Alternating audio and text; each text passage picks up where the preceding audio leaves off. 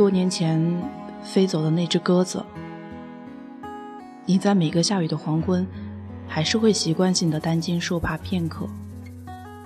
毕竟，所有怀念都源于世事更迭的不再拥有。不知需要多久，你才能明白，对往日的前尘默哀，远比缅怀更加有力。避开眼底枯木，在心中炸裂。我也小心翼翼地过一些。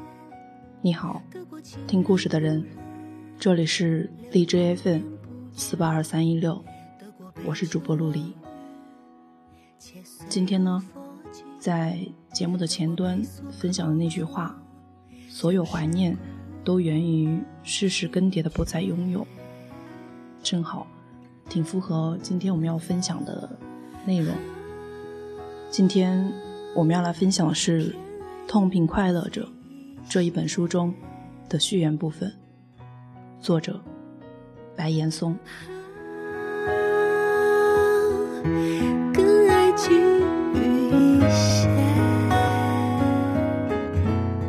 这本书是一本随笔记，其中包含了白岩松。从一九八九年毕业至今十年的所见所感，这十年中，白岩松一直活跃在广播电视领域。读了他的随笔，你会发现，痛并快乐着，既是他自身的状态，也表达了他对于人生、对于社会存在的普遍状态的理解，并且，还是一种他希望读者在阅读他作品时。所想得到的感觉，所以，我们今天来分享这本书的序言部分。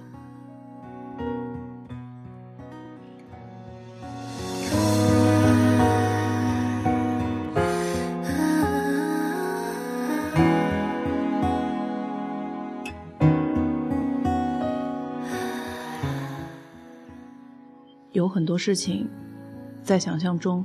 发生的时候，神圣无比；而当真实的发生到来的时候，人们却失望地发现，它并不如想象中的神奇与壮观。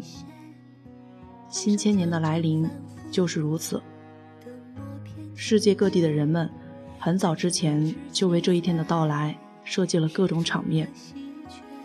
于是，我们这些人也一直以倒计时的心态来等待着这一天的这一刻。幻想中是有些激动的，毕竟我们告别的是一个世纪和一个一字开头的千年。但很快，我们就发现，这所谓的神奇时刻，更像是商家和传媒联手策划的卖点。在普通人心中，这一夜和平时也许并没有什么不同。不过，我是新闻人，因此即使那一夜自己想睡觉，工作也不允许我这样做。我注定要打起精神，迎接新千年。当一九九九年十二月三十一日二十四时，那意味着新的一个千年开始的钟声敲响。我来不及激动和感慨万千，身边的直播正在进行，下一个环节就要开始。于是，在这被很多人认为神圣的一刻的时间里，我心如止水，在工作中敬业地扮演着螺丝钉的角色。然后，几个小时飞快地过去，新千年第一天的凌晨。工作结束了，我出奇的困，于是倒头便睡，忘记了这是一个崭新的开始。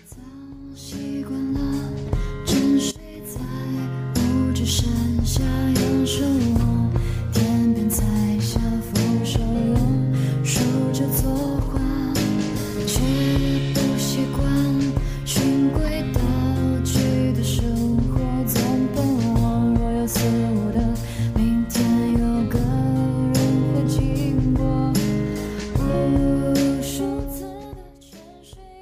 但是新的千年毕竟还是来了，在此之前，我们都像一个爬山的旅人，走过的路程陡峭无比，理想、鲜血、生命、眼泪铺就的登山之路异常的艰苦。最初的情形我们已无从知晓，因为我们是后半程上的路，走过一段之后。这一个百年和千年的山顶，就在我们的眼前。于是我们相互鼓励着：“加油，还有十年；加油，还有九年；加油，五年、三年、一年。”在倒计时的牵引下，我们互相搀扶着，搀扶着，走上千年和百年的山顶。我们原本以为。这个山顶是一个可以用来休息的地方，上来了，才发现，这不过是一个新的地平线，前方还有一个又一个山顶，中间雾气迷蒙，路是怎样的，我们无从知晓，而且我们也都悲观的知道，下一个山顶，我们这些地平上的人，大都看不到了。不管那山顶是怎样美丽或凄凉，都是后人眼中的风景。可这并不意味着我们会停下脚步。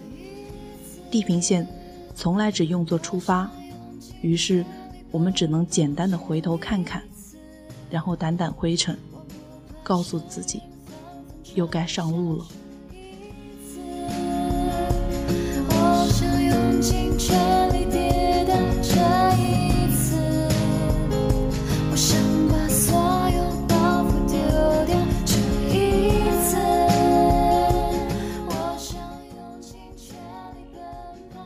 不停的有人在说，我们真是幸运，因为赶上了千载难逢的千年之交和很多人没经历过的世纪之交。我似乎一直都不敢同意这样的幸运观，千年太过漫长，我们这些人怕是没有权利回顾，也没有权利去感慨万千的。但面对一个百年，谈论一下的资格，似乎勉强还有。于是，我觉得，人走在世纪的中间，浑浑噩噩、迷迷茫茫，也就罢了。可赶上世纪之交，就似乎必然要回头看看，清点清点路程，计算计算得失。这一回头不要紧，竟在百年的路上，查看出我们那么多的窗口、眼泪，还有贫穷。遭受的屈辱，走错路的遗憾，同胞间因战争或革命的互相争斗，回望中的画面当然是触目惊心的，然后才开始庆幸，这一个百年毕竟过去了，那不堪回首的画面也就在新世界的钟声敲响的时候，悄然的合上了，记忆可以掩盖。但回首时，心中的那份疼痛，却会在新世界的路上，隐隐的持续很久。这难道就是大家所说的“正逢世纪之交”的幸运？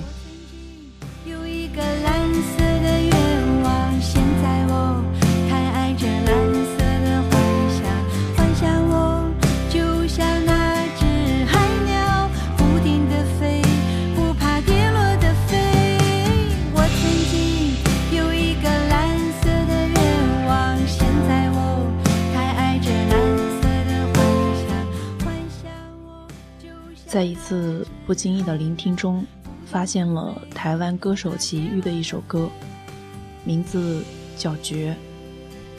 上中学的时候，我们在课本中都学过林觉民的《与妻书》。作为推翻旧制度的英雄，林觉民何等的壮烈，在就义之前，仍能给妻子留下一封大义凛然，并流传后世的遗书。然后，我们就都记住了死去的林觉民，忘记了那个还活着的林觉民的妻子。林觉民就义之后，他又过着怎样的生活呢？齐豫的这首绝，就是站在林觉民妻子的角度上，唱给林觉民听的歌。当然，真正聆听这首歌的，只能是我们这些只记住了林觉民，却忘记了他妻子的人们。爱不再开始，却只能停留在开始，把缱绻了一时，当做被爱了一世。谁又给了你选择的权利，让你就这样的离去？歌唱完了，听者半天都回不过神来。在这一个过去的世纪中，以革命的名义，一个又一个儿子、父亲、丈夫战死疆场。又或者其他的什么地方，然后在各种典籍中，我们都一次又一次地默念着他们的名字。但是，他们的妻子、母亲，又是在怎样的人们的忽略中度过余生的呢？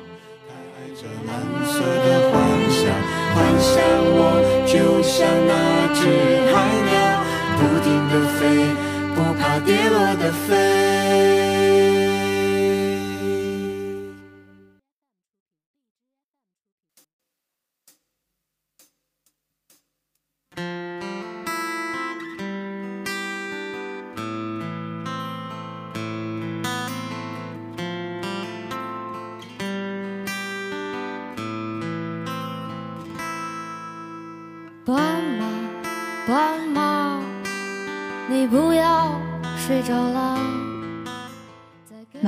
事，我还是觉得没资格谈。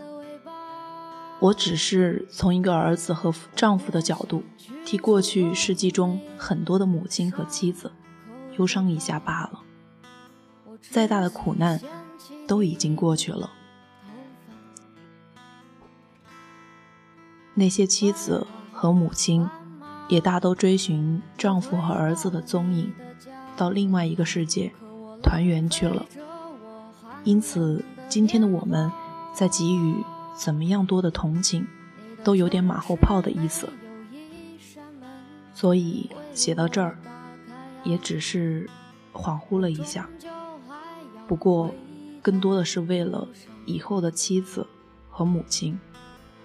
斑马，斑马。你来自南方的红色，是否也是个动人的故事啊？你隔壁的戏子，如果不能留下，关于母亲的话题本该结束，可是由于革命，或者叫做运动，在中国延续了很久。所以，连我这个三十多岁的年轻人，都开始有权谈一件自己亲身经历过和母亲有关的话题。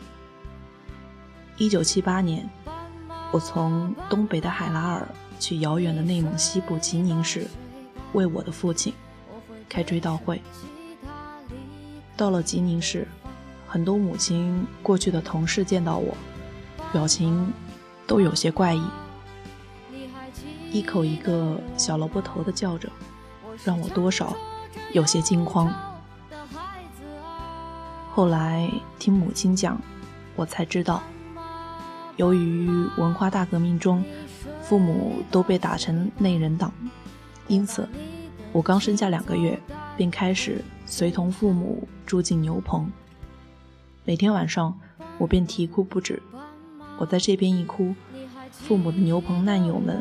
就在另外的一些屋子里哭，小萝卜头的称呼便由大人们脱口而出。知道我有这样经历的人，都会同情的送我一句：“小时候真够苦的。”我似乎不以为然。年幼无知时经历的苦难，再大都不该称其为苦，因为自己。浑然不觉，甚至在记忆中连一些痕迹都没有。那个时候，真正苦的应该是大人。我一直在想，在那样年代的每一个牛棚的晚上，当我不知趣的哭泣引起大人们落泪的时候，我母亲心中该是怎样的绝望呢？而在中国，这样的母亲又有很多很多。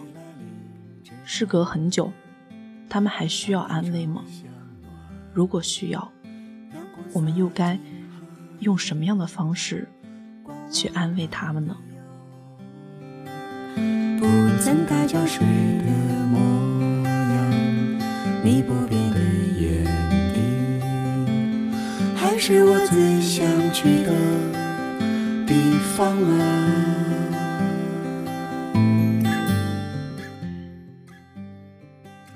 新世界的到来，把这一切记忆都悄悄地合上了。站在地平线的人们，当然，更多的时间是把视线投向前方。这绝不是一个可以忘记过去的崭新开始，甚至可以说，不好好回头是不能走好前路的。对于我这个三十多岁的新闻人来说，没有资格谈论很久以前的事。刚才说的一些更久远的事，就当是童言无忌。因为在我的身上，真正可以动笔的记忆，只能从1989年开始。那一年，我从校园中走出。对于每一届毕业生来讲，这个转变都意味着一种挑战和兴奋。但那一年，我们很多人没有。这个国家。正在经历震荡，短时间内没有人能够看得清前方，于是我们也只好在社会的大船上随之起起伏伏。不管当时怎样年轻，可我的角色已经是新闻人。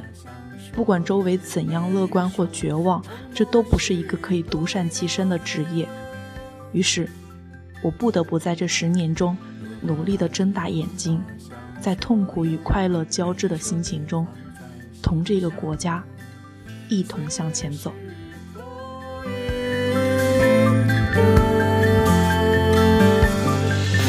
我们就活在，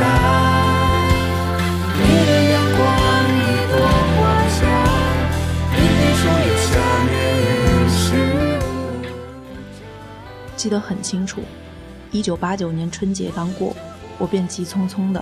从家中逃出来，跑回学校，和约好的大学同学共同花天酒地。那个时候，家是束缚，社会这个外面的世界才是我们演出的舞台。在家里多待一天，连呼吸都会觉得沉闷。一九九九年春节，我在妻子的家江苏镇江过节。那一个春节，我过得清静，名山名寺。走走停停，清茶一杯，闲谈少许，日子在舒坦中一转眼就过去了。终于到了要从家中离开，回北京去开始新工作的时候，可就在这时，我却忽然像小学生不愿意上学一样，为这一长段家居生活的结束而闷闷不乐起来。其实，这个时候我逃避的并不是北京。也并不是工作，而是在这座城市和这种工作中必有的挣扎、竞争、苦闷和心灵的劳累。从二十一岁想尽早离家，到三十一岁，多少有些厌倦外面的世界了。变化的时间只用了十年，这个时候才真正懂得了十年前的那首歌：外面的世界很精彩。外面的世界很无奈。清风吹衣服不停，在茂密的山茶树下。回首过去十年，仔细查看我们每一个人的心路历程，你都会轻易的发现，痛苦与快乐紧密的纠缠在一起，每一步。都走得不那么容易，有时甚至有点坚持不下去的感觉。痛苦自然会在这样的过程中出现，然而坚持住了，痛苦过去，无论国家民族还是个人，事业又向前迈出了一步。快乐就在我们回首的时候，在看到一条前进轨迹的时候，出现了。改革的车轮飞快地旋转着，经济数字转动的同时，还有我们的心情随之转动。平静二字已经变得有些奢侈，而在不平静的转动中，一会儿经历痛苦，一会儿感受快乐，每一个中国人都不得不让自己的心灵坐上了上下颠簸的过山车。不过，好在痛苦与快乐是紧密纠缠着。如果只有痛苦而没有快乐与希望，那走了几步，人们就会在黑暗中陷入绝望，从此拒绝前行。而生活中只有快乐没有痛苦，那除了在傻子的头脑里，恐怕就只能是在希望中的未来吧。痛苦与快乐在心中此起彼伏，恐怕将是几代中国人的心灵宿命。只要每次回首时都能快乐地看到中国和我们每个人向前的脚步，那走每一步的痛苦也就好忍受多了。其实啊，我们别无选择。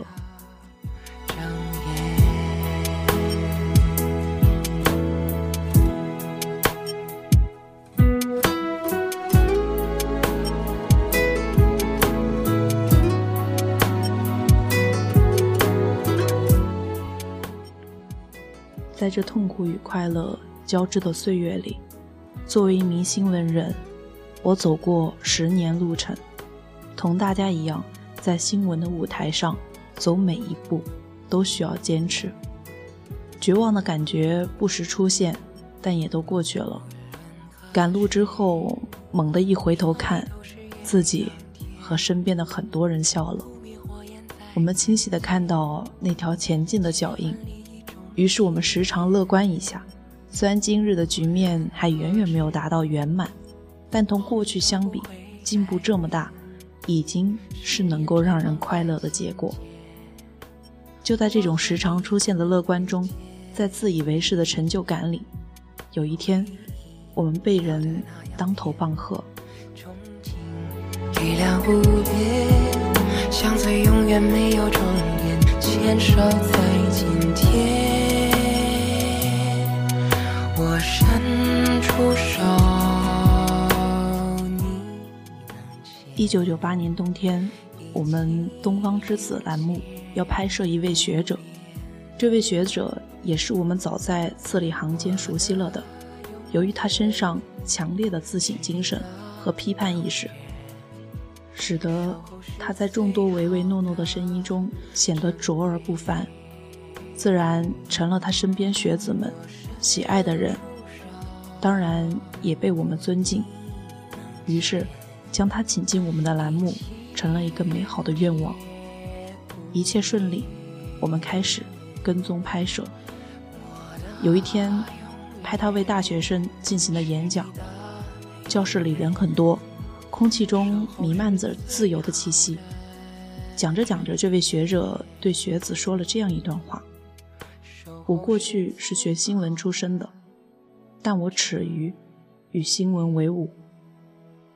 话音落了，人群中有些兴奋，然而这句话却像子弹一样击中了我们。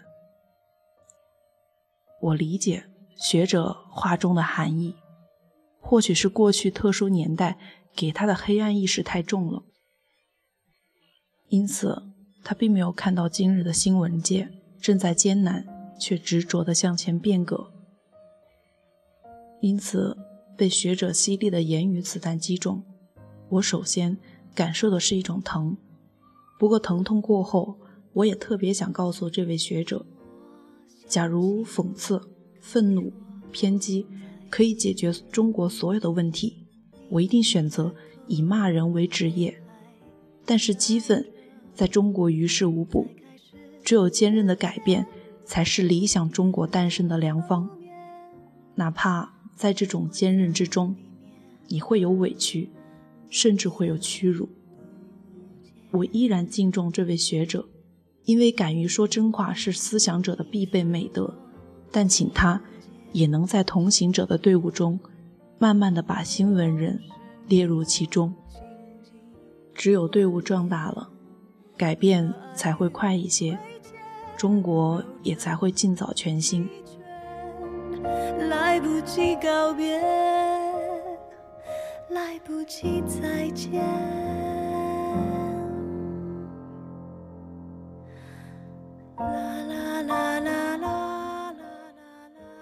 采访中总能听到一些至理名言，比如在采访一位部长的时候，他就讲起过一位老人给他的上岗赠言，三个字：不要急。据这位部长说，以前年轻气盛，很多事情都落实不到位，理想不能很快变成现实，心里就急就气愤。但慢慢的，终于明白，很多事情都有个曲折反复的过程，非得锲而不舍，非得有耐心，才能够成功。于是，不要急，成为他心中的警句。我想。这三个字也该送给所有关心中国前途的人们：不要急，不是不思进取，而是思进取的时候耐得住一时的反复或原地踱步。不要急，不是内心真正的不着急。看看中国的曲折之路，看看我们落后于别人的那些数字，不急是假的。而不要急，正是在这种现实前面，不再梦想着一夜之间什么都马上改变。对于中国这样一个国家来说，这份着急的结果，只能是让这个异变的国家走向众人理想的反面，这是最可怕的结局。因此，不要急，就是能耐下性子来，通过渐进式的变革，推动着中国。一步一步结实的向前走，只要一直向前，哪怕路上仍有很多艰难险阻，中国的明天依然是我们梦想中的中国。方向是比速度更重要的追求。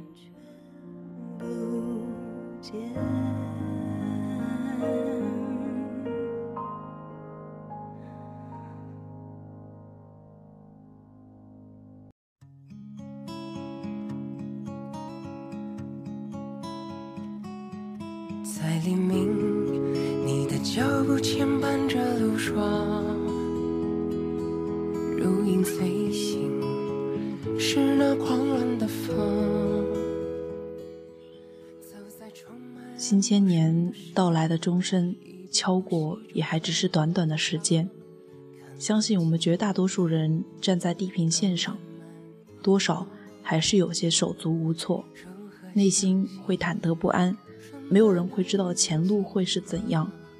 上一个世纪，中国人是用泪水稀释着欢笑走过来的。因此，站在新世纪的地平线上，我们有理由在新的百年中获取更多，梦想更多。一代又一代人，不管经历过怎样的打击和波折，面对未来的时候，都会投入更多的希望和歌唱。虽然新的世纪中，仍然还会有战争，有欺骗，有眼泪，有失望。但对于刚刚富强之梦开始转化为现实的中国人来说，最好在这个新世界里，我们能欢笑多于眼泪，快乐多于痛苦，和平远远多于战争，善良永远多于欺骗和伪善。我想，这不该是一种过分的要求。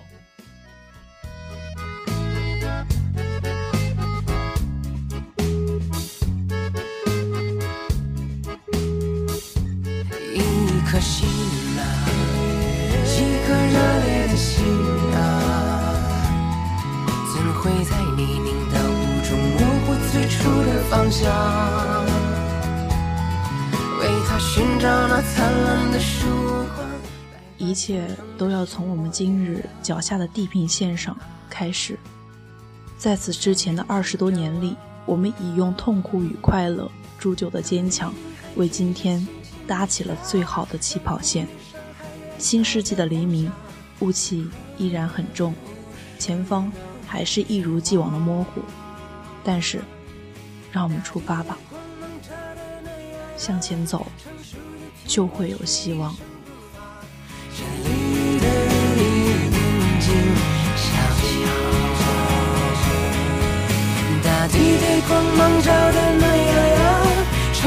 的苹果却一声不发。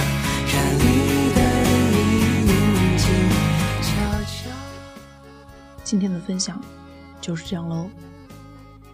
五月即将也要过去，六月将会到来。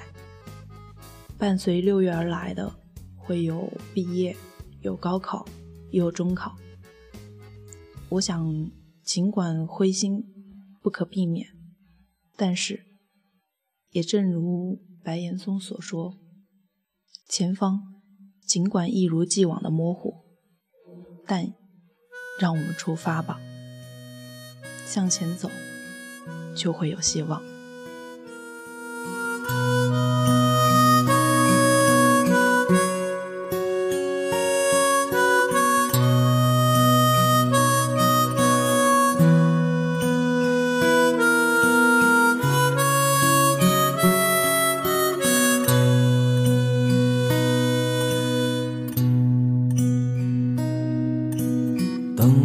下的站台。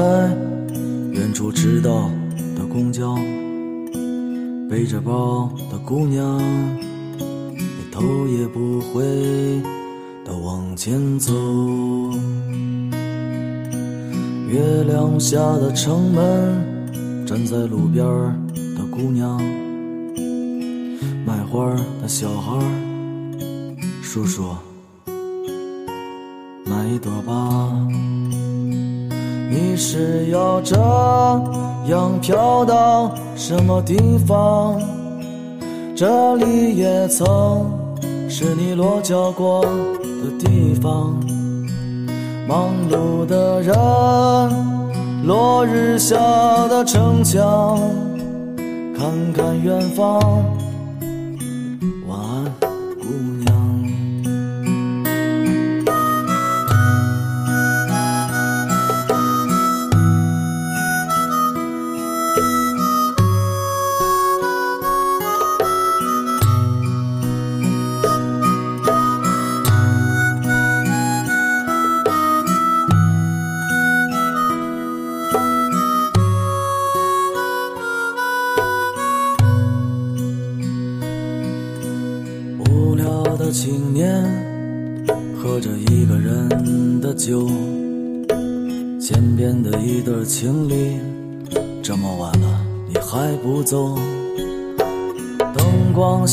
的站台，远处迟到的公交，背着包的姑娘，你头也不回的往前走。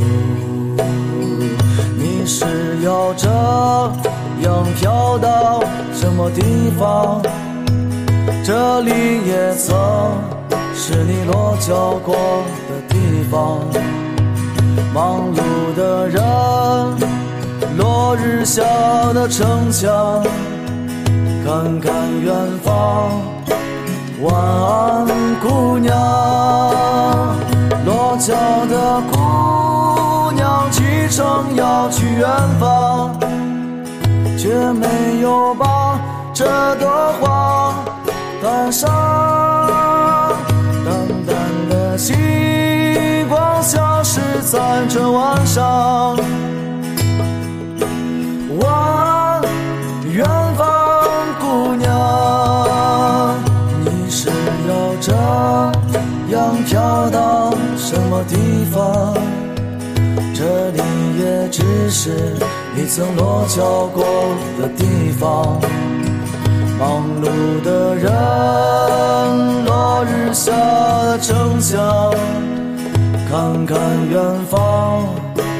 晚安，姑娘。